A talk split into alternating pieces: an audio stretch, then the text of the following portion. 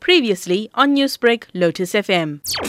One of the former witnesses, K.S. Govender, was called back to the stand by the lawyer for Mohan Gopal. Govender previously testified that Gopal was among the security branch members who told him uh, in 1977, shortly after Haffejee's death, when Govender was being questioned and tortured by members of the branch, that he will be killed like they killed Haffejee. Gopal's lawyer put it to him that Gopal was, was not present and he did not take part in the torture of, of him. However, Govender said Gopal came to him in 1995.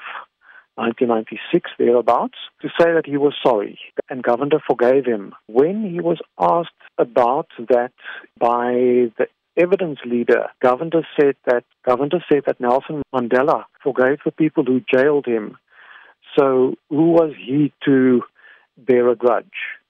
And Dries, what parallels are being drawn with regard to security branch officers' treatment of detainees from this and similar cases that we've seen inquests opened uh, over, uh, like that of uh, Ahmed Timol? The picture that has come out in this case is that it was not uncommon for people who have been questioned to be tortured.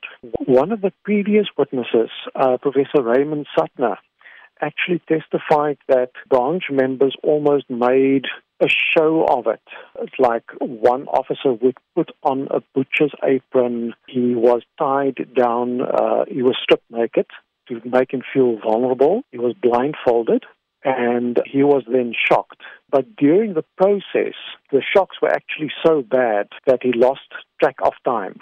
But he said that one of the officers, when hairs from his beard and other parts of his body was being pulled out, one of the officers said to him, We are not perverts, you know. So his take on it was that they were putting on a show, and the aim of it was to make the person break down and uh, tell them what they wanted to hear. Newsbreak, Lotus FM, powered by SABC News.